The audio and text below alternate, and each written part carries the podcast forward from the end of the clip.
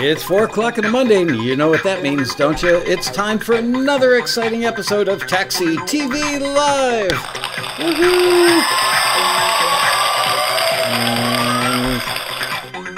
Thank you, fake band. Thank you, fake audience.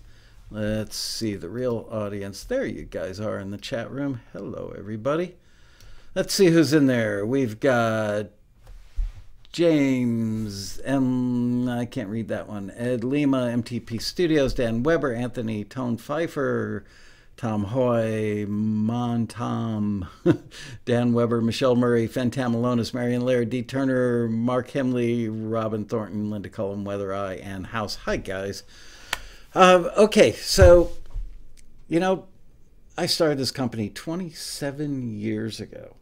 And every single week, people ask me the same questions over and over. And then I realized, you know, not everybody has been watching Taxi TV since episode number one. There, believe it or not, there's some people that don't watch it every week.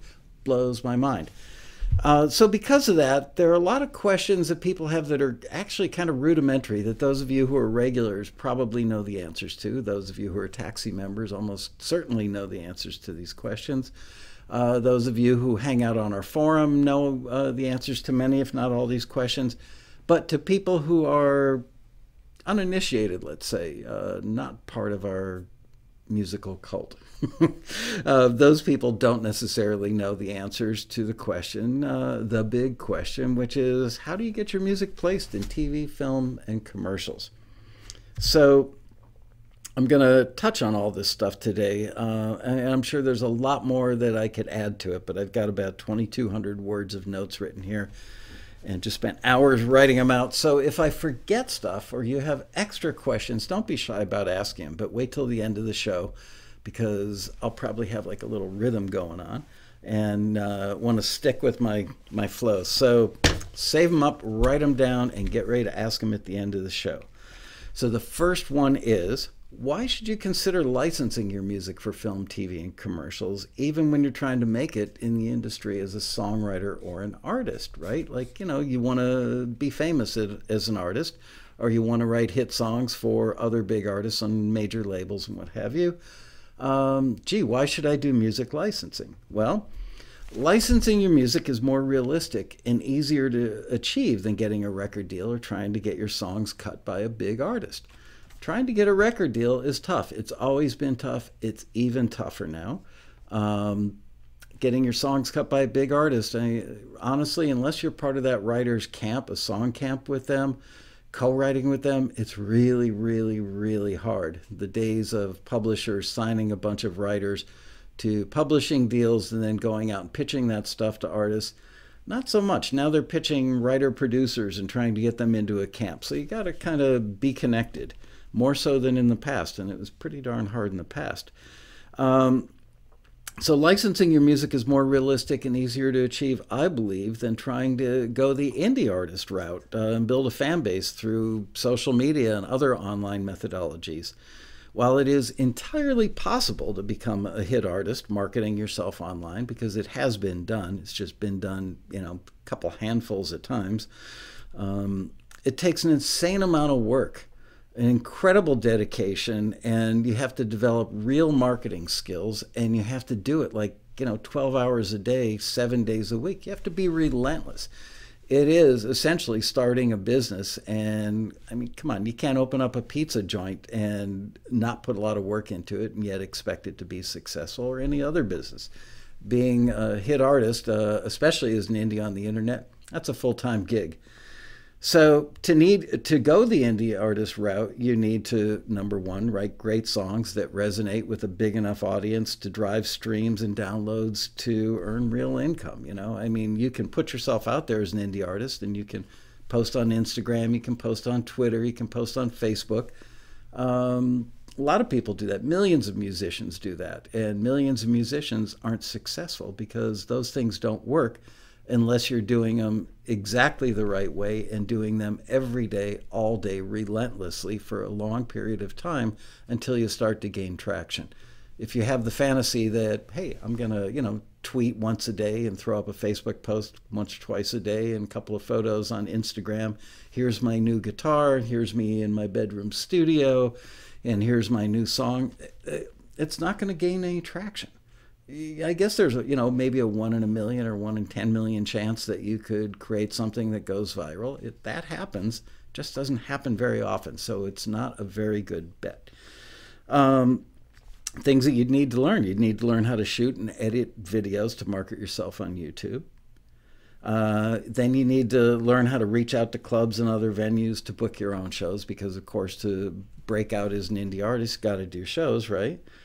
Uh, you need to plan your own tours. That takes a lot of work.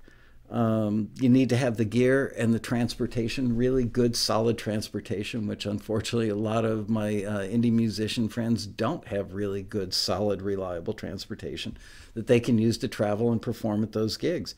And you have to have enough cash on hand to like get your you know your vehicle um, tuned up and get new tires on it and get it prepped to go on the road. You have to have enough cash to um, print your own t-shirts for merch and whatever other kinds of merch you want to do.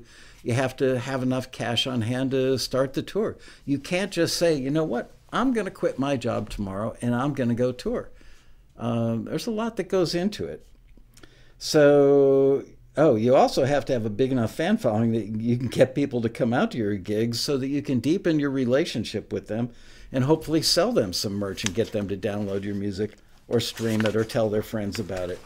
It's a process. It's not easy. It doesn't happen overnight, and a lot of people just don't have the time in their lives to do it.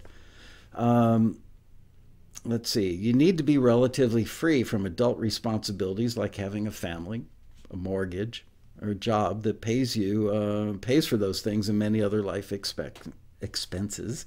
I was going to say life expectancy. Um, in other words, you need to be able to leave your life behind to go out on the road and give it all you've got to pursue your dream. That's tough for a lot of people. Um, it's it's nearly impossible for most people, frankly.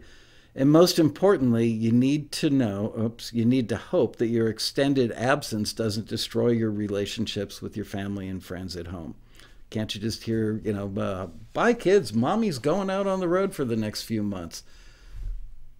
Not realistic, in my opinion. It can be done. I won't say that it can't be done. Most people can't do it, though. Um, so, one last thought that even if you succeed at building a following that's big enough to support your touring, do you really want to be doing that? This is a question I asked myself over and over do you want to be doing that indie artist thing on the road, sleeping in flea bag motels or sleeping in your van or crashing on people's couches once you're in like your 50s and 60s? It's something that you could probably do a little more easily when you're 20 something, maybe even into your 30s if you're really hardcore and you really want it. And man, oh man, I have tremendous respect for people that do it. Most people just don't have the wherewithal, they don't have the startup cash and the sad part is they do it. And let's say that they pull it off, that they're touring all the time and they're making some money. They might even earn, you know, 50 grand, 100 grand. I know a couple guys I can think of, one in particular that I'm certain makes several hundred thousand dollars a year doing it. But it's his life's pursuit. He's got his act really together on a business level and on a musical level. Um, but what do you do when you are 50 something or 60 something and you just don't have it in you physically to do it anymore? Or maybe you don't want to do it anymore just because of your age category and where you're at in your life. The income stops.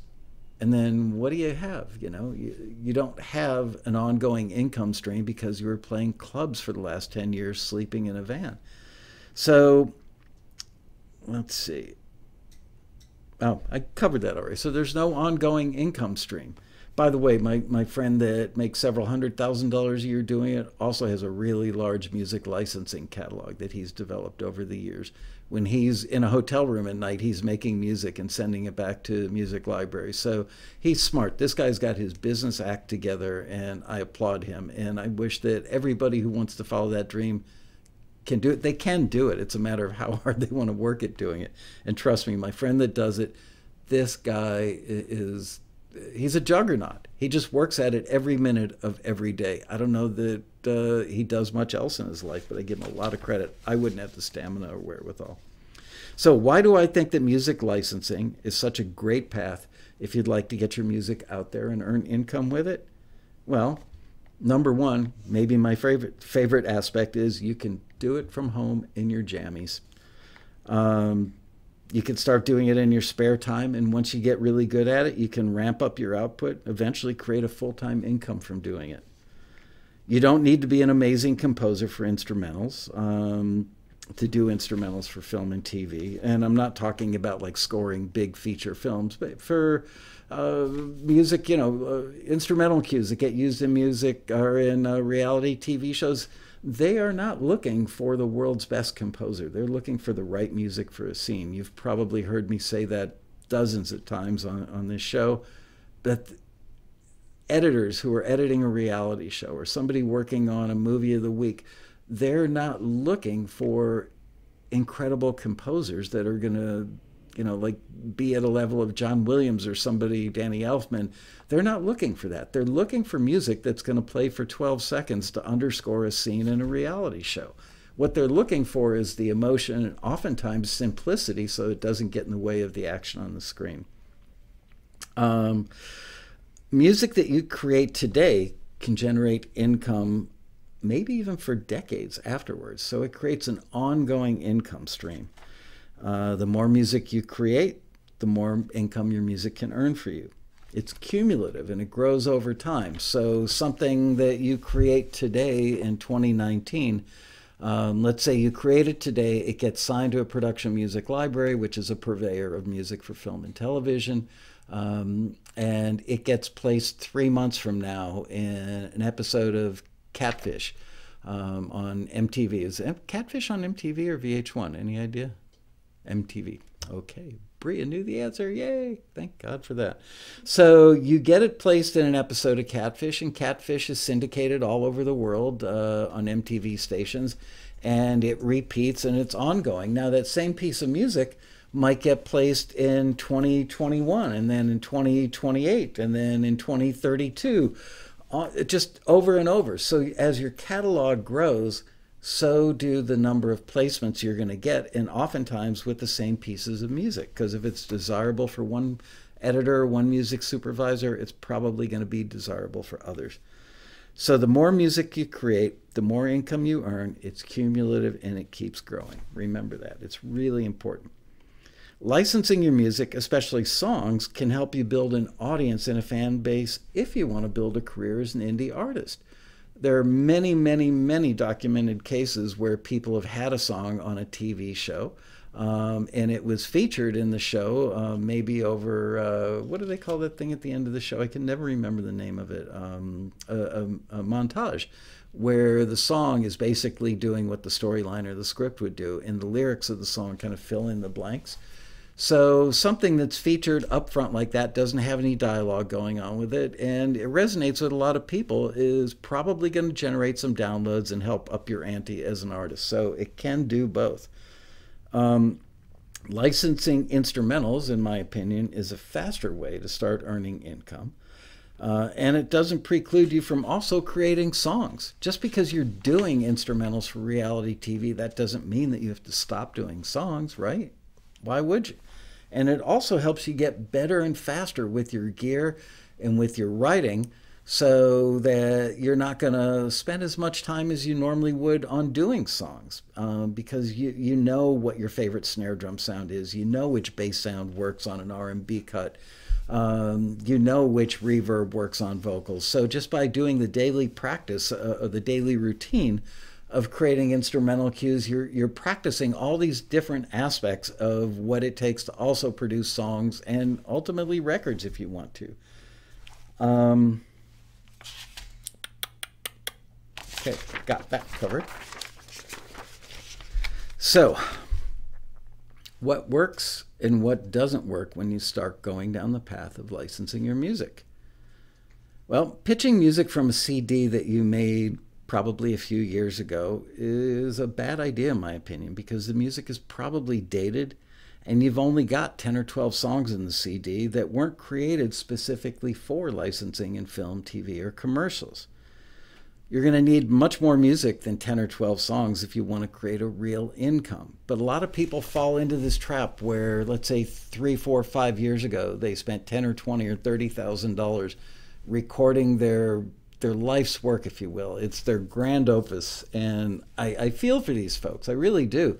They're passionate about their music, and they invested all this time and money in creating the music and going into the studio and getting it uh, getting the album finished and then designing an album cover and getting the credits all squared away and sending it to disc makers and pressing up a thousand copies and it didn't really sell all that well because they didn't have a marketing plan they didn't have a marketing budget and now they're sitting on top of 875 cds gee what do i do with those? So they end up joining taxi and then they start doing uh, the square peg into the round hole routine. Well, that that listing, that request for music isn't exactly my song isn't like really on top of that, you know, not really well suited, but my song is so awesome that I'm going to send it in anyway because certainly the person screening the music at Taxi is going to hear how wonderful it is, and then they're going to forward it to the music supervisor working on that big famous feature film, and they're going to use my song just because it's so awesome not going to happen. That doesn't happen. Square pegs do not fit in round holes. And we see this time and time again with people that have a CD that they put their life into, just every ounce of their energy. And they were so proud and they had a CD release party. And sadly, it's all they've got. And they start submitting it to all kinds of taxi listings. And it just doesn't work because they are constantly trying to fit a square peg into a round hole. So don't do that chances are your music that you created for that CD is too personal, with lyrics that tell too much of your own story. And because of that, it's not going to work with the story that's on the screen. They've already got a story, they've got a script, they've got a narrative, and yours is different. So it's not going to line up. Um, chances are that your lyrics aren't universal. And by that, I mean lyrics that instead of talking about, and I've used this example a thousand times, the only one I can remember. Um, you know, I, I fell in love with Susie under the Eiffel Tower on New Year's Eve in Paris on a cold, snowy night. Way too much detail in there. But if you just talk about, um, I love her, she makes me feel like a million dollars, still talking about Susie. You're just not using her name or saying it was in Paris on a snowy night on New Year's Eve under the Eiffel Tower she makes me feel like a million dollars. She makes my heart race. She makes my life feel complete. I want to spend the rest of my life with this person. Those are universal, general concepts that can work in almost any scene. Let's say, in this case, it would be about a relationship. So, most people don't write songs that are that general or that universal. And uh, therefore, the music that they put on their CDs that they spent all that money and all that time, all that effort on, they've got a CD that again is not that usable. Um, here's another scenario. Uh, let's say that you made that CD five years ago, and you worked with an engineer producer, you know, in whatever city you live in, and you join Taxi and you pitch a song from that CD, and it makes it through the screener and lands in the hands of the music supervisor. And the music supervisor reaches out to you and says, I need an alternate mix. Um, can you drop out the lead guitar and the background vocals and give me that mix? And you say, well, gee, I don't know. I'm going to have to track down the engineer producer that I worked with five years ago. Oh, look at that. He moved. He's not in town anymore. And the phone number I have doesn't work anymore. Uh, no, I'm sorry, I can't. Well, then you're out. But if you had created that music on your own, in your own home studio, you would have the ability to just pull up that session and retool the mix, and boom, you could deliver it in a timely fashion and land a nice placement. Um, the vast majority of music placed in films, TV shows, and commercials that gets licensed was pitched in response to a specific request. Um, those are called a brief. A brief is a short description of what's needed. Um, might include the genre, the tempo, the lyric theme, and specifics regarding the arrangement and production. You know, stuff like uh, we don't want something that's too full or too busy, or maybe we do want something that's a big orchestral hybrid of electronic stuff, synths or whatever, um, combined with the orchestral stuff. Whatever the brief asks for, that's what you submit that's the cool part of being about being able to make your own music is that you're always submitting stuff that's in response to a request rather than submitting music that you've had sitting on a CD for years that doesn't fit. So you may have 12 of the greatest songs ever written on that CD, but if they don't line up with what the music supervisor needs at that point in time for a given scene, they won't need and they won't use your songs, no matter how great they are. Greatest material in the world doesn't matter. If it doesn't fit the request, they can't use it. They might compliment you and say, wow, that's really awesome. But even that's doubtful because they're super busy and they don't have time to just sit around and listen to music and go, wow, that's the most awesome song I've heard in a month. I think I'll call this person up and tell them how great it is. Here's a phrase that's probably never heard in the music licensing business. I really can't imagine anybody saying this. This rock song is so good, I'll use it in my film, even though it has nothing to do with the story I'm telling or the emotion I'm going for. Especially, um, think about this. What if you're doing a period piece that takes place, you know, during the Renaissance period? And the music for that film would probably be scored, sound like it was music from the Renaissance period. Um, and yes, somebody's going to say, what about that film, uh, what's her name, Coppola did years ago that was Renaissance period and had a bunch of rock stuff in it? That was an exception. There are always exceptions. They're very few and very far between. If you want to create an income, an ongoing income in a career with music licensing, don't wait for that one in a million exception because you won't be able to create the kind of income that you need to sustain.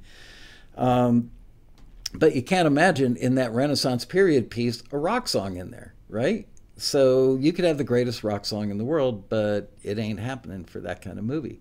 So you need to know what the people in the industry need and when they need it. So to have a real shot at becoming successful licensing your music to TV shows, films, and commercials and documentaries, and all that stuff, you need to be able to create music that fills requests. And while you might think that sounds like it could stifle your creativity, I've been asking people for the last 27 years do you feel like your creativity is stifled because you're filling orders, as it were? You're actually reading briefs or taxi listings and going, I can create something that sounds like what they need and send it to them. Uh, literally, I've never had one person say to me, Yes, it stifles me. Quite the opposite, actually. Many of them tell me that it actually stimulates their creativity because without that brief and without that specific request and without those known requirements, they will just do what most of us do, which is procrastinate, meaning they won't make any music. Um, or they'll want to make music and they can't come up with something that inspires them. Or if they do start something, they don't finish it because they're not shooting at a specific target and they don't have a deadline. So, no target, no deadline they do what all of us are prone to do, which is procrastinate, turn on TV, turn on a video game, look at Facebook, and you just never get around to it. So there you go. To have a real shot at becoming successful licensing your music, uh, you need to learn how to fill requests. Okay? Filling orders. I know it doesn't sound sexy, it doesn't sound artistic, it doesn't sound romantic, but it works. So, having a framework or a structure to work in often helps you finish the song, which is one of the greatest career killers that I've ever seen in my 40 years in the industry, which is unfinished material never lands anywhere because it's unfinished, right? So, how many tracks or songs do you need to gain critical mass and start earning good income? I get asked that question all the time. And I think that, well, you know what? I'm just going to stick with my notes. it's a common misconception that you need dozens or maybe even hundreds of songs or instrumental tracks to start earning income with your music. If you choose to create music in response to requests from music libraries, music supervisors, or ad agency, ad agencies, you don't need to have anything ready to go to get started. Think about that. Why would you want to create, let's say, 200 instrumental cues for music libraries if you didn't know what they need.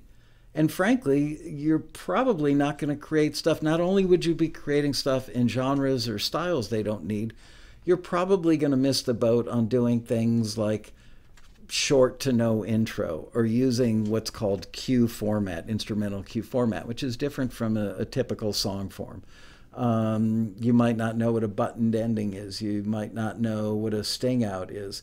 So, all these little things are part and parcel to creating music that's viable for film and television and commercials. And by the way, each one of those disciplines is different from the other. Music you would create for a reality show is probably going to be very different from music that you would create for a movie of the week um, which is going to be different from the music that you would create for a documentary, which is different from the music that you would create for a major feature film, which is also different from music that you would create for an advertisement, a commercial. So over time, you have to learn what the different styles and disciplines are for each of those things, because again, it's not just as simple as I've got the greatest rock song ever written, and you should use it in whatever you're working on take my round peg and stick it in your square hole. Doesn't work. Um, so you likely create a bunch of music that's not needed because it's not in response to specific requests. And chances are you won't finish any songs or instrumentals because you'll feel stuck in the I got nothing world you're probably in right now. I mean, come on, let's face it most of you watching this, not the taxi members who are already part of the club and know the drill, but the people who aren't taxi members yet, uh, you've probably been wanting this for years five years, 10 years, maybe multiple decades. And how many pieces of music can you honestly say that you have finished? They are done, right? Totally done, mixed, like in the can, and nothing about them that you would revise. They are finished. Probably very few, if any. It's so easy to not finish stuff. You know why? Because when you finish it, then you have to go, okay, here it is, it's done. And frankly, I understand this. Uh, once it's done, then you have to present it to people, and then you're going to get their opinions. And we all fear negative opinions. We don't want negative feedback. So it's just easier to kind of procrastinate your way into not finishing stuff because if it's not done, you can always say, "Well, it's not done," or "It's it's not a final mix," or "I'm waiting until I get that awesome new keyboard or this awesome new um, software before I finish it." You can use a million excuses for it not being done that protect you from any bad feedback, which you could potentially get on a piece that's finished. So um, the question is. How many songs or instrumental cues do I need to make a real income doing uh, licensing my music? And the answer is it depends. Songs and instrumentals, let, us stick with TV for the moment and let's talk about songs and instrumentals in that context. If if you're doing instrumentals, um, well, let's look at a typical reality show that has somewhere around 80 different instrumental cues that generally get used for, excuse me, a couple of seconds, maybe up to 10, 12, 15 seconds, maybe even 30 seconds.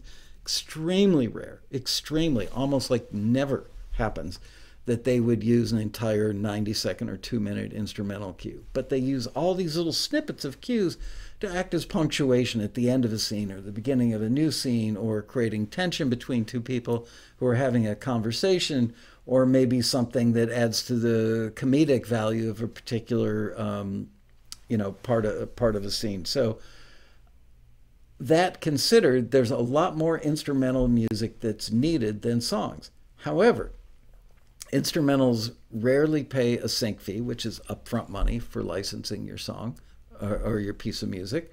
Um, and generally, you only get paid um, the back end, which comes from uh, ASCAP, BMI, or SESAC, or whoever your PRO is, performing rights organization. So um, now, songs, conversely, can pay a lot more money. You might get 2500 or 3 grand or 3500 maybe even 5 grand or 7 grand um, up front for the use of your song in a particular scene in a, a TV show. However, they only generally need a few songs in a TV show. Uh, even a TV show that uses a lot of music, something that's got scenes in what I like to call bars, cars, and restaurants, um, it's going to be background music. Sometimes it's going to be source music, meaning that the people who are in the scene, the actors in the scene, the characters, better description, the characters in the scene would be able to hear the music where they're at. So if you have two people in a restaurant having a romantic dinner, Uh, and there's piano music playing in the background. That would be um, a source cue because it's either coming out of speakers in the ceiling or it's coming from a piano player off in the distance somewhere. Um, it could just be background music that isn't necessarily part of the scene. It's just laid into the scene to make it a little more interesting or give it a little wallpaper in the background. Um, so those those things, those moments, those instances happen, I don't know, you know, a few times per hour long TV drama.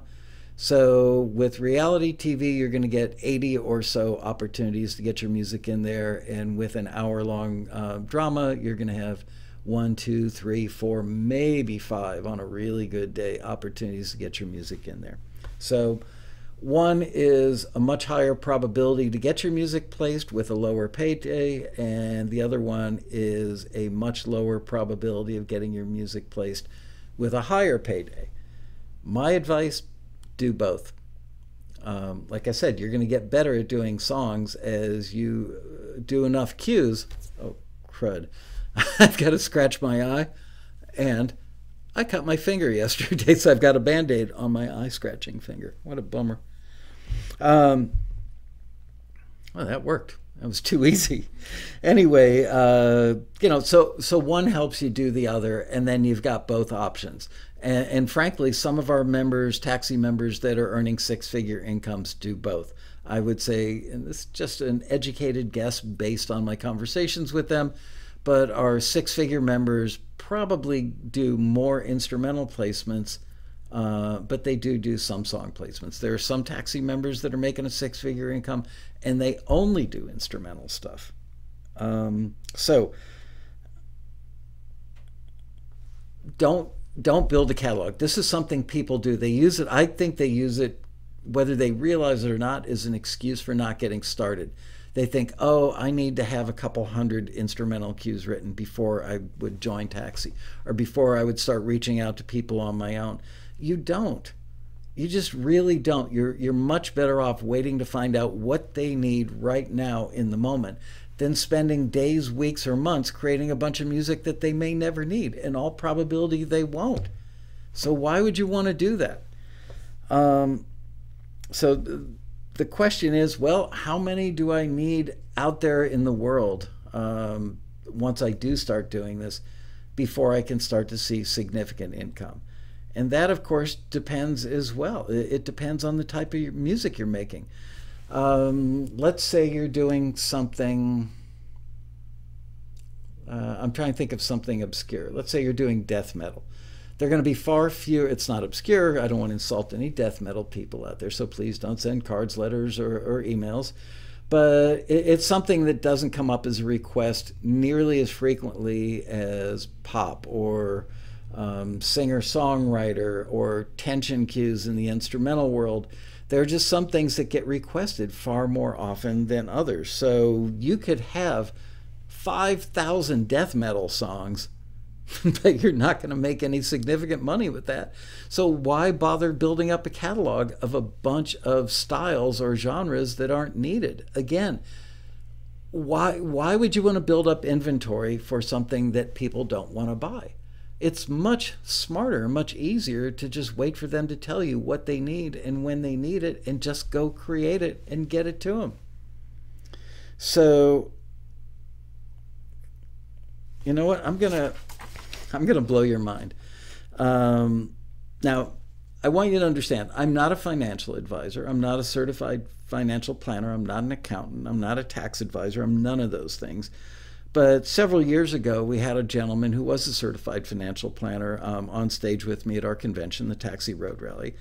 And we projected that if somebody started doing uh, music for television or film and TV, I, I, think presumably at this time we were probably thinking about mostly doing instrumental stuff and starting as a 36 year old.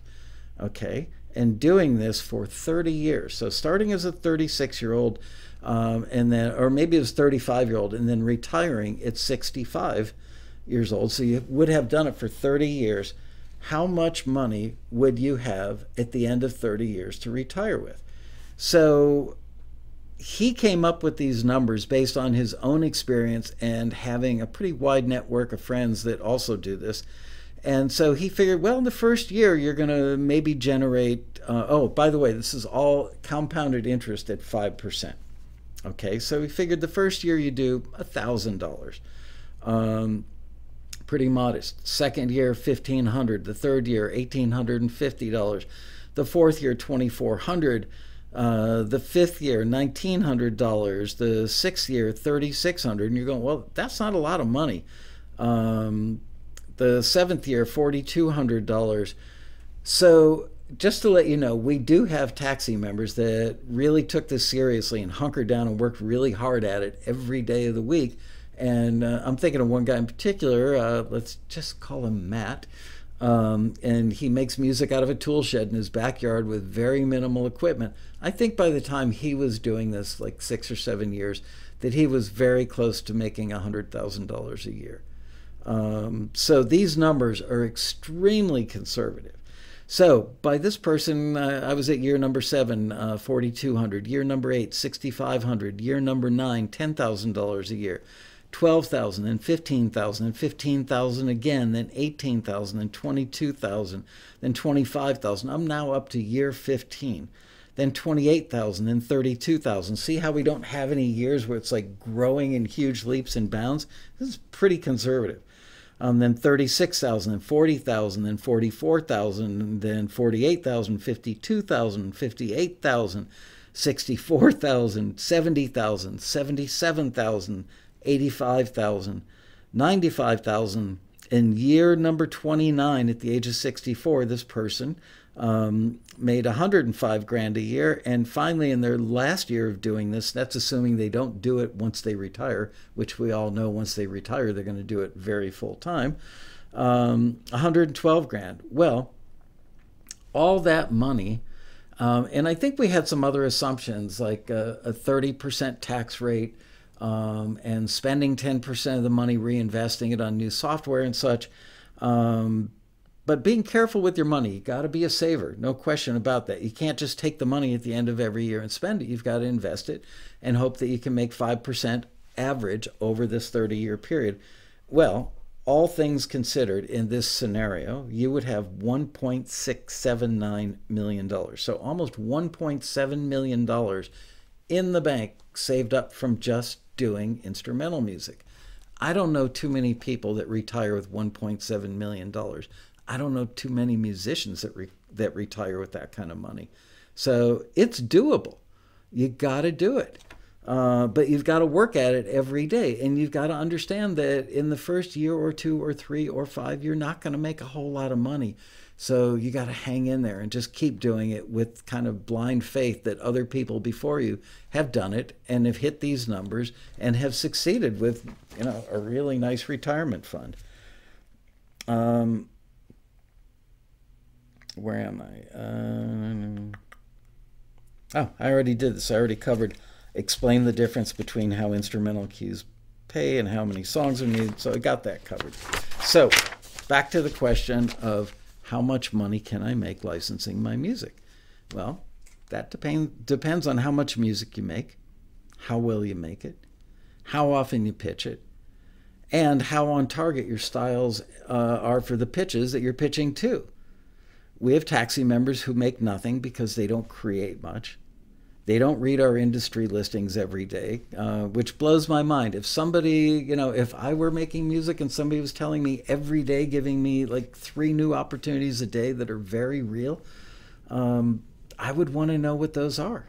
Um, some people just don't even bother to open their emails, which is mind blowing to me they don't read our industry listings and they just they miss on opportunities that they should probably be pitching their music for. Why? I do not know. Maybe they're distracted by facebook. Maybe they're distracted by instagram. Maybe they're distracted by television.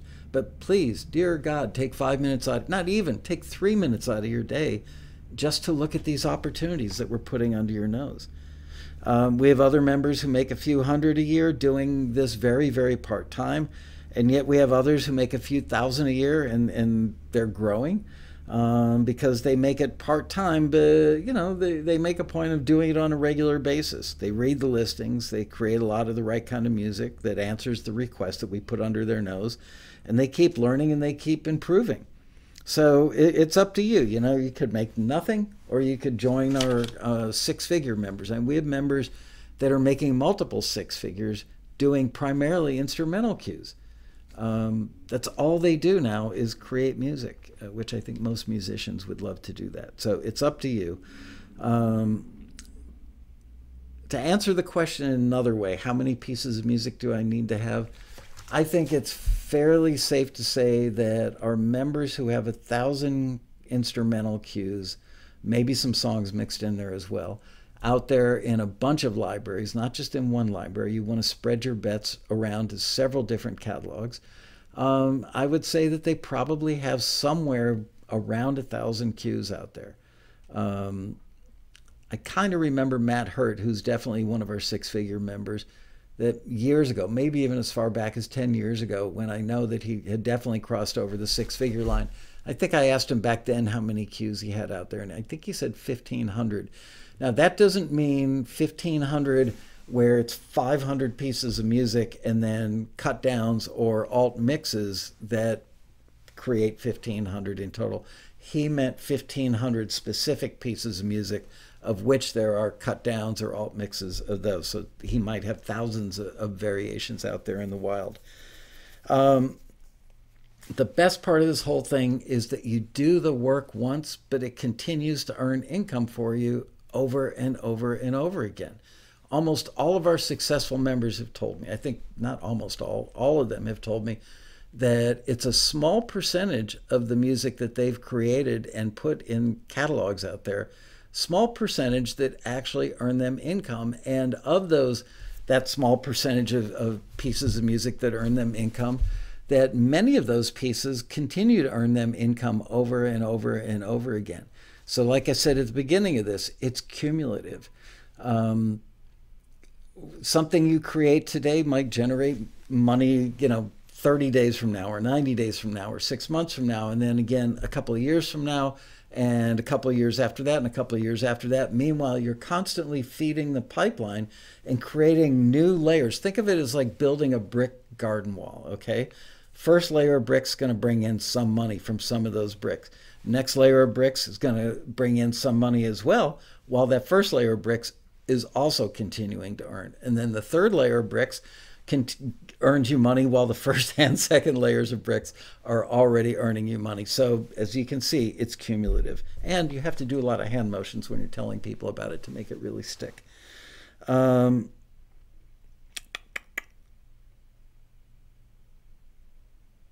yep, I think I've got that covered mailbox money, passive income. It's everybody's not uh, everybody's dream, not just musicians. I think we would all love to have mailbox money. Do the work once, have it generate income infinitely, or as we like to say, ad infinitum. There, that was my big word use of the day.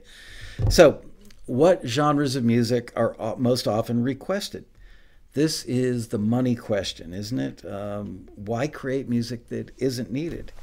The truth is that sooner or later, virtually every type of music is needed, but some are needed much more often than others. Um, just today, and this is absolutely true, um, I saw an email. Somebody put out a couple of briefs, and they were looking for Albanian thrash metal.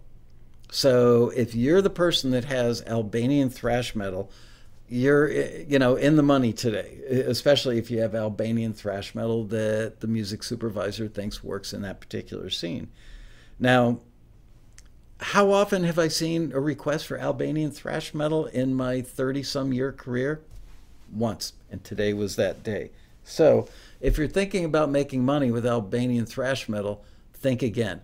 Um, it, it's just not going to be a winner for you. Conversely We've had requests for hip hop, EDM, top 40 pop, and dramedy virtually every week of the year for as long as I can remember.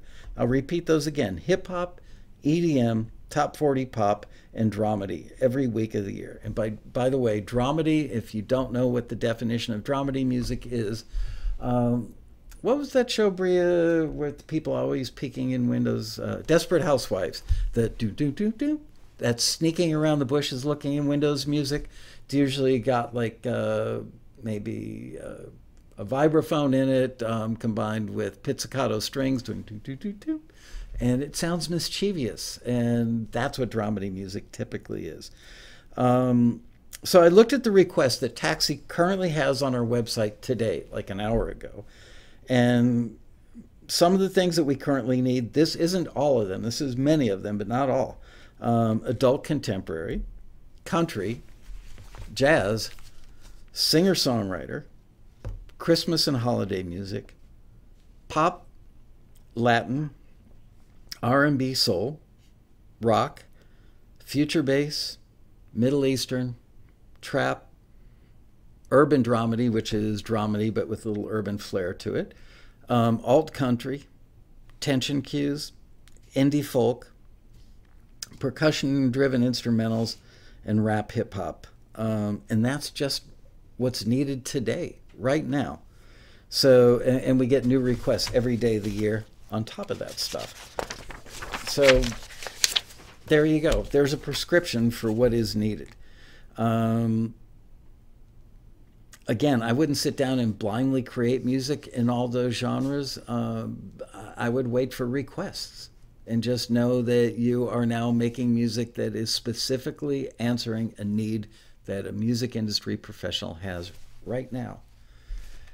How much and what type of gear do I need in my studio? I get asked that question all the time.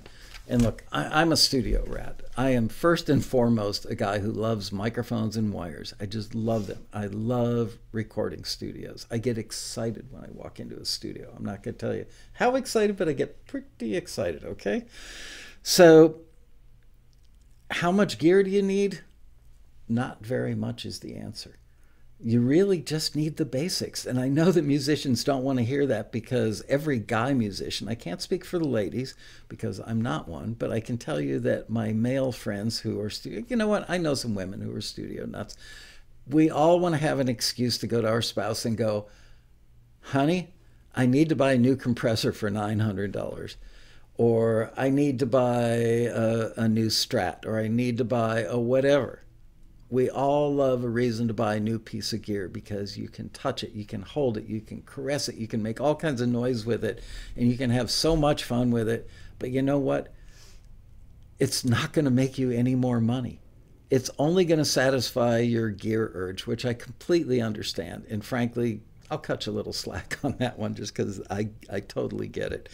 But you don't need all that stuff many, many, many of our six figure taxi members really just have like some of them only have like a three octave MIDI keyboard that's maybe five or 10 years old. Um, you know, a five year old iMac with surprisingly little um, RAM in it. Sometimes I'm a little freaked out when people tell me, yeah, I got an iMac with two megs or two gigs of RAM in it. It's like, really? Um, I, I would have like, what? Oh, Bria's pointing her laptop across the table from me. Uh, but you can make music on a five year old iMac with a, a, couple of gigs of RAM. It's not going to be um, as fast and as wonderful as a brand new iMac with like 32 gigs of RAM in it, um, but you can still do it. Um, and frankly, you don't need to go out and buy like a $3,000 orchestral library. Um, go buy yourself a $200 library and learn how to use it really well because even though you're buying the multi-thousand dollar library and it sounds great, it's still not going to sound right because until you know how to do the articulations. And, and you can learn that in a $200 library. And frankly a $200 library used well will almost certainly sound better than a $2000 library that's not used well. Same thing could be said for a drum set um, I used to have a drummer friend named Yogi Horton when I lived in New York, and, and he was um, a drummer for a lot of famous acts. Probably Luther was probably Luther Vandross was probably um, the act that he was most famous for working with, and it, it was astonishing to me.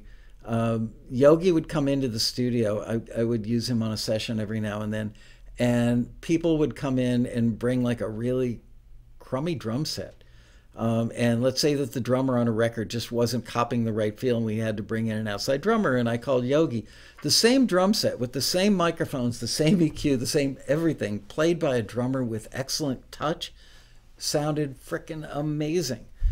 And then for that particular studio, which was the one I worked in all the time, um, I bought a real. I took Yogi with me to Sam Ash actually, and let him. I said, pick out any drum set in the store for the studio, and that's what's going to live in my room. And he picked out uh, a really nice Yamaha set that was thousands of dollars. I, I want to say six thousand bucks or something. It was really expensive. And if I played it, it sounded like crap. If Yogi played it, it sounded like amazing. Just you can't even imagine.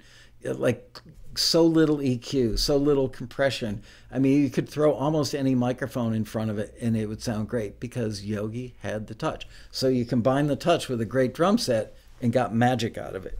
So put a mediocre drummer on an incredible set where the drummer doesn't have great touch and you're going to have to add a lot of EQ, a lot of compression and just work those microphones like crazy and it still won't sound as good as Yogi Horton um, playing a mediocre set. Anyway, um, okay, so getting back to how much gear you actually need. Many of our six figure members actually have like a decent computer, a MIDI keyboard. Like I said, some of them even have just like a little three octave job, a pair of speakers. Typically, if I had to guesstimate how much they spend on their monitors, I don't know, 500 ish dollars. Um, you know, a pair of NS10s uh, I don't even know how much those cost now. I got these like 30 years ago, I think. But uh, NS10's not cheap. You don't need Genelecs. Um, you don't need a multi thousand dollar pair of monitors. Frankly, a $500 pair of KRKs will be just fine. Um, and no, I don't get a kickback for recommending those, but I know a lot of people use them and they really like them. Um, let's see. Oh, and then software. Oh, uh, a microphone or two. And, and do you need to have a $3,000 Neumann? No, you really don't. Um, could you make great sounding stuff with, you know, a $200 condenser microphone? Absolutely. Absolutely. Nobody who is on the licensing end who is going to license your music is going to say, you know, I'm pretty sure that they used a Neumann on that vocal. Therefore, I'm going to put this in my movie. They wouldn't care if it was recorded on a 57 with a sock over it. They really wouldn't. As long as the song fits the scene and the vocal sounds reasonably well recorded, it's probably going to work. So, again, um, basic computer, um, basic MIDI keyboard, $200 microphone. Probably be a good idea to have one dynamic mic like a 57 or a Sennheiser 421. Um, you know, maybe an Audio Technica or a blue microphone, something that's affordable but is known to sound really good. Um, let's see, what else do you need? Probably a Strat. Everybody should have a Strat in their studio. Everybody should have a good sounding acoustic guitar in their studio. Um, probably have a, a P bass in your studio. Um, I think that about covers it maybe a couple little pieces of percussion instruments you know maybe maybe some real congas in the studio if you can find some at a yard sale or something um, a guiro shakers that's about it you know and, and i only added those percussion things because if you add real live percussion with a human being playing on top of a track that's largely midi generated it will humanize it and make it sound better. So that's it um, music doesn't get licensed because you've got the latest, greatest compressor, other esoteric outboard gear. Music gets licensed because it's the right music for the right request at the right time. All that is critical. So going back to my original question that started this whole thing out how do you get your music placed? Well, while you might think that the owner of Taxi is going to turn this into a commercial for Taxi, I'm not. Uh, because frankly, uh, as we said in our brochure for 20 some years, taxi is the second best way to get your music license. The first best way is doing it yourself. Um, you know what? Do the research. Uh, the internet is a wonderful thing. Magazines are a wonderful thing. Directories are a wonderful thing. Do the research and find out who the music supervisors are, who the music libraries are, and then find out what they need and when they need it. Now, in order to get them to want to talk to you, you have to act like a professional No, you have to be a professional, actually. Because um, acting like one, you can be, they'll quickly discover that you're faking it. But be a professional. Be courteous. Um, be succinct. Make it about them, not about you. They don't want to hear your life story. Uh, reach out to them after you do some research on them. Find out what they're currently working on. And therefore, let's say somebody's working. Um, I just saw a thing today where somebody was working on a show that I believe is on Showtime. Um, and, and, they needed stuff, uh, music, they needed Israeli music for it. So you can find this stuff out. It's not easy. It's not like everywhere. But you know what? Uh, send a really polite two sentence email. And I'm not joking when I say two sentence email. Send that to a music supervisor. Send it out to 100 music supervisors, and a few of them are bound to answer you. Um, and find out, you know, what are you working on right now? Or get a subscription to IMDb Pro. Not that much money, and you're going, oh, then I have to spend money. So what? Could you open a pizza joint without buying pizza ovens, without buying tables, without buying napkins, without buying tomato sauce? No. You're trying to get into a business, so spend some money to make some money. Don't be a cheapskate. Um, so find out, go on IMDb Pro or Variety and find out which music supervisors are working on which things. Oh, look at that. That show takes place in the Middle East they might need Middle Eastern music for that series. So, Middle Eastern music in cars, bars, and restaurants. Got people eating in a restaurant. What might be playing in the Middle East in the background or out of those speakers in the ceiling? Um, what might a 24 year old, because you can read about the log line of the show and find out who the cast is and what the characters are, you can probably figure out oh, they've got young people who are brand new CIA operatives that are working in the Middle East and uh, so they're going to at some point be in a jeep heading out to the desert. What are they? What would be on the radio if they were listening to music? Research it, find out, then reach out to that music supervisor and say, "By the way, I saw that you're working on XYZ show or XYZ film." and it's taking place in the Middle East. I've got some great Middle Eastern pop music. Would you like to hear it?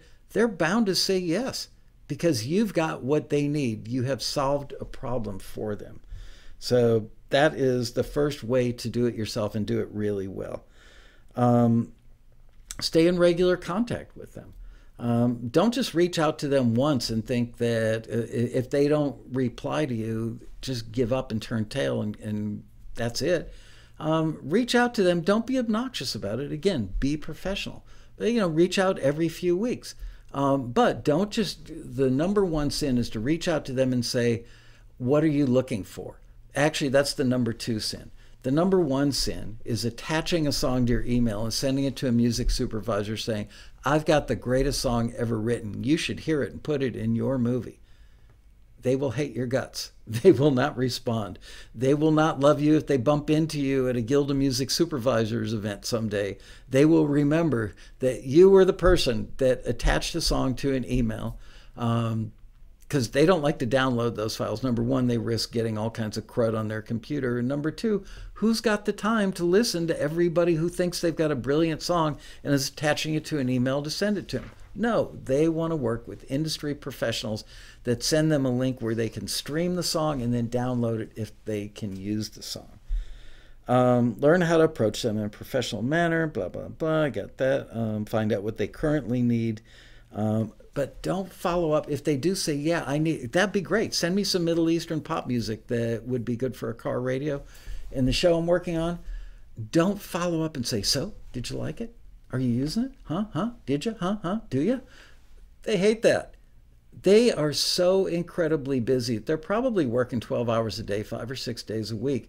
They don't have the time to coach you. They don't have the time to nurture you they don't care that you are twisting in the wind with anxiety, waiting to find out if your music is going to be used from them. They just don't care.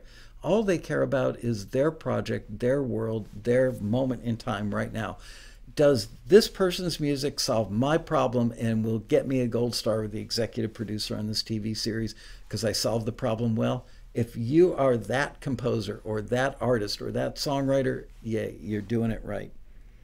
But don't follow um, they don't want to tell you why they're interested or why they're not interested. They will only reach out to you 99% of the time. The only time they're going to get back to you is if they can use the music, because then they're going to need to reach out to you and say, okay, I want to make sure this is one stop, meaning that you own it and control it, that you own the master and you own the composition. That's music to their ears. They want to know that you can say, yes, I own and control both of those things, and therefore you can use my music. You don't need to talk to any other writers, composers. Um, you don't need to talk to a record label. I'm it. I'm the, the one and only stop. This is one stop. Go ahead, license it. They will talk to you about how much do you want for it. Frankly, most of the time they're going to say, "I've got 2,500 bucks for this." Um, you could try and negotiate, but most of my music supervisor friends tell me that when they come at you with a $2,500 budget on something, that's what they can afford. They're not trying to screw you because they don't get to keep the money that they save. It's just what they've got in the budget. And frankly, if it's the first time that you've ever worked with that person, that supervisor, you'd be smart to say, okay. Now, some people say, oh, you're setting yourself up for the future where they're going to uh, try and take advantage of you and lowball you. No, they're going to actually tell you what they've got for that thing, and you can take it or leave it. And yeah, I've heard cases where somebody negotiated a little bit more, but they, they want to be easy. They don't want to have to work at it. Finding the music is, is enough work. Um, and while your music is the most important thing in the world to you, it, it's not to them. Getting their show completed, getting their work done, and making their boss happy is the most important thing in the world to them. So they don't want to spend a lot of time going back and forth with you, even though this is a glorious moment in your life. You've waited for this your entire life, and now here it is, and it's all you can think about. And you tell every one of your family and friends, I got a song going in this big TV show. For them, sadly, I know you're not going to want to hear this, but you are just another email and, just another sign on the dotted line. But take it. You know what? Act like a professional. No, be a professional, and they will like you. And maybe in the future, when they're looking for something that's kind of in that specific uh, style or genre, they're going to go back to the folder where they found you in the first place. Um, let's say it's rock. They're going to go back to their rock folder and they're going to go, oh, yeah, I remember that person. Um, yep, really good music, uh, right for the scene I needed at the time. They were timely in getting back to me, and they were very professional in the way they dealt with me. I'll reach back out to them again. So, just a little hint there.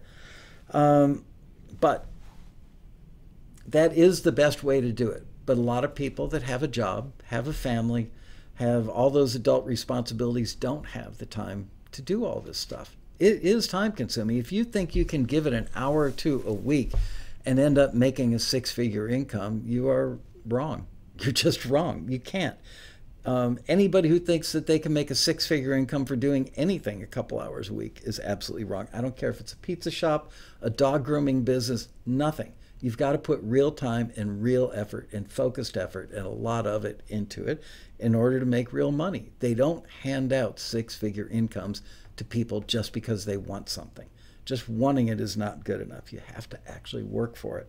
So if you don't have the time to do the research, you don't have the time to develop the relationships, you don't have the time to stay in touch with the people, you don't have the time to also do that and create the music they need and get it to them on a regular basis in a timely manner, then taxi might be a good fit for you. But again, I'm, I do not want to turn this into a big sales piece.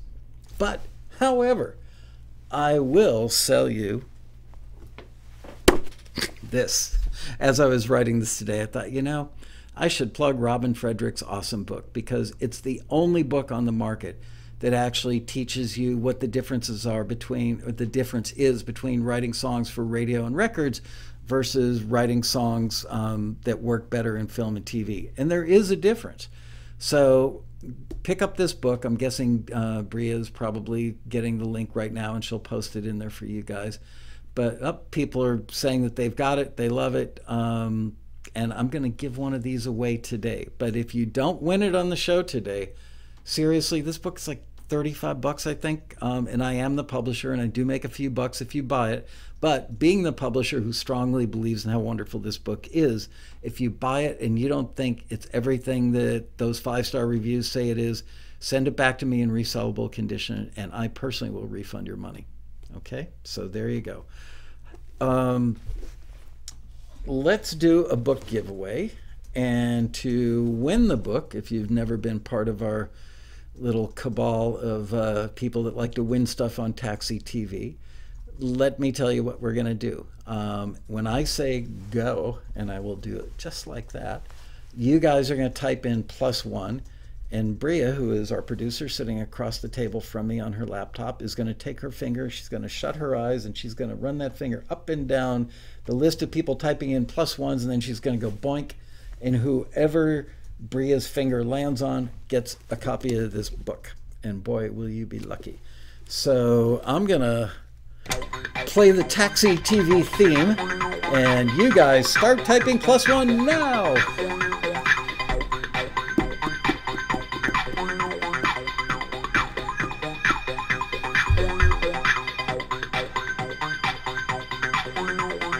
Much more fun doing a drawing with music playing.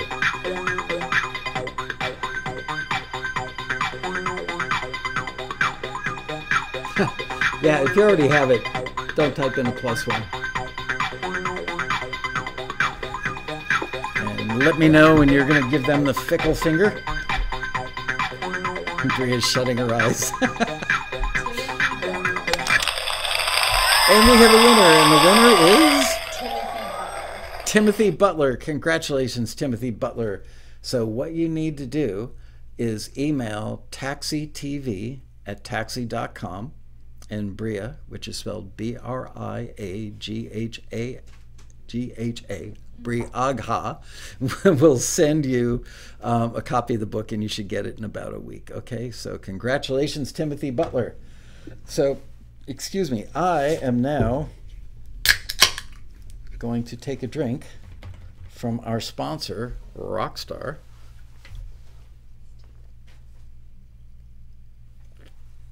Because I just spoke for an hour and six minutes and my throat is really dry. Congratulations, Timothy. Bree is holding up my stuff. Okay, before we go any further, subscribe. Really, you know, you just watched an hour of me talking. You may want to unsubscribe, but uh, hopefully, if you want more good information, subscribe to the channel. Share this video with your friends if you liked it. Give it a like because, damn it, we're likable. And click that little bell thing up there in the upper right because it will send you alerts when we're doing more of this good stuff. By the way, we do these shows every Monday at 4 o'clock in Los Angeles.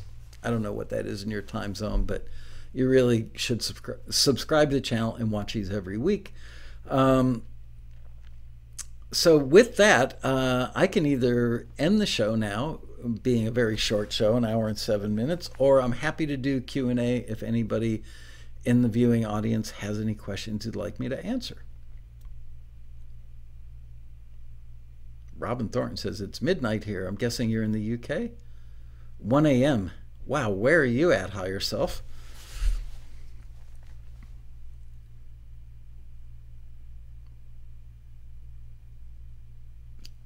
Keith says, Thanks for moving these to YouTube.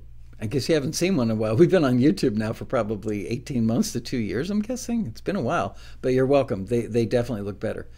Um, comment, year two of my membership, I, uh, I chose why I was is this worth it? Ah, that scrolled off the page too quickly. Um, read it for you if you want. Okay. Um, does Taxi comp- uh, request composers show reels? No. Um, honestly, we don't represent composers um, to try and land you gigs to score movies.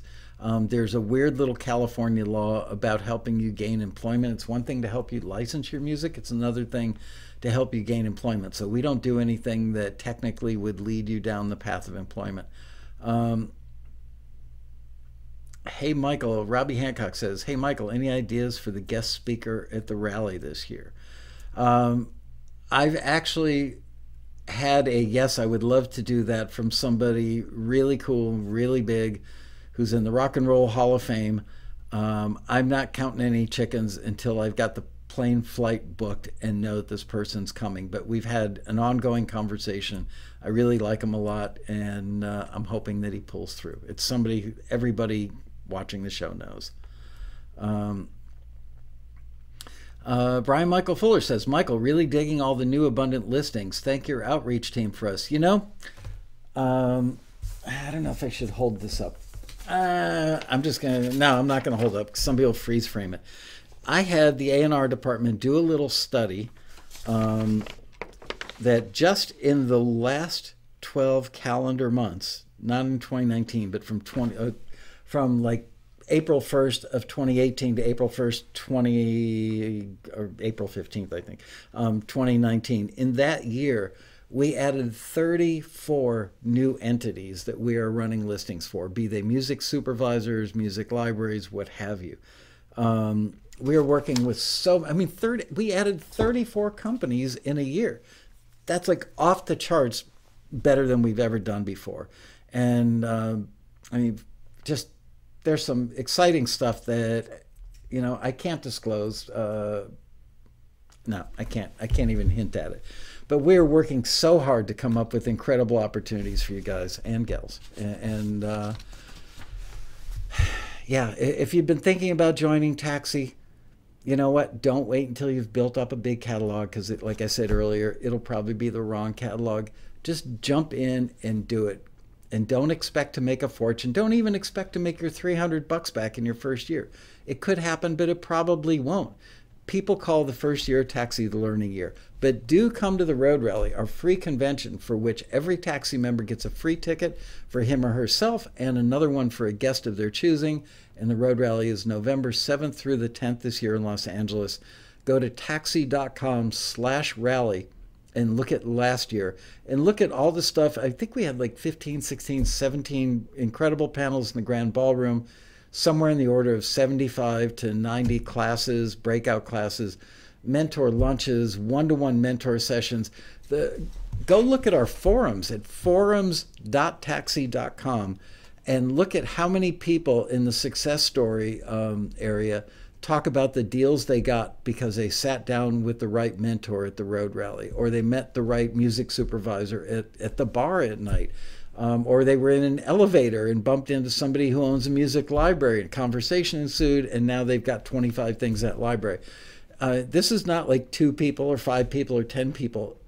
Dozens of people, maybe even a couple hundred people, come away from the road rally with deals in hand, certainly relationships in hand that often bear fruit in the form of deals or placements down the road. It's mind blowing. Um, we undersell it, if anything, but it, it, it's a thing. Trust me, it's a thing. Uh, Mark Himley says the road rally has changed my life for sure. Um, Cass McKenty says uh, plus one to the road rally. Is it okay to do a plus one again? Um, Jay Williams says there were so many people there. It's amazing. We get a couple thousand people, um, probably close to 2,500. I mean, yeah, 2,500 is a pretty fair number because, um, well, I don't. There's something I don't want to say. Anyway, uh, out of all those people, somehow the road rally still feels really homespun. It feels like uncompetitive, I guess is the best way to describe it. You go to other conventions, and, and it's like uh, people clawing at each other to get to the industry people. The road rally just doesn't feel like that. It feels super supportive, like we're all in this together, and rising water floats all boats. So let's help each other. It's amazing. You'll see people who are six figure income earners helping people that are absolute newbies. They don't have to. You'd think they would just be trying to make another hundred grand a year, but they actually help people who are just getting started. And then those people, a couple of years later, helping people that are just getting started. So it's pretty cool. Um, we're all in the same boat. We are. Yep. Robbie Hancock says, "Yep, it's like a family, really. It really is. It's amazing. I mean, people literally get bummed out when they leave the road rally. They go home jazzed, but bummed out that it's over. Um, we love the road rally. Serious networking. I've learned so much and always leave inspired." Anthony says, Michael, thanks for everything, Taxi. I love the challenges, successes, and how much I've learned in such a short time. Already planning a trip to the Road Rally this year, looking forward to it. Well, great. I look forward to seeing you there, Anthony. Marion Laird says, I love my taxi family. Um, Ann House says, the road rally was so chilled out, supportive, and informative last year. I got to say, every year it just keeps getting better. Um, Stephen Spinner says, I noticed your generous spirit, Robbie, on the chat, meaning uh, Robbie Hancock. Robbie's awesome. Um, the plane ride, Mark Emily says, the plane ride home sucks so badly. Ha ha. Uh, sitting in LAX on the way home. Um, anyway, so that's it. If nobody else has any questions, I'm going to finish 15 minutes early today. That means I get to eat dinner 15 minutes sooner. And I want to thank all of you for, uh, especially those of you who are like midnight, 1 a.m. Um, watching the show. I really appreciate it. And want to mention that next week I will be joined by Mr. Bobby Owsinski, who is an engineer, a producer, and a social media expert. I don't know the topic yet, but he is locked in for next week, so I'm looking forward to that. Um, and with that, I bid all of you adieu. Thank you for paying attention. We will see you next week for another exciting episode of Taxi TV Live. Bye, ladies and gents. See you next week.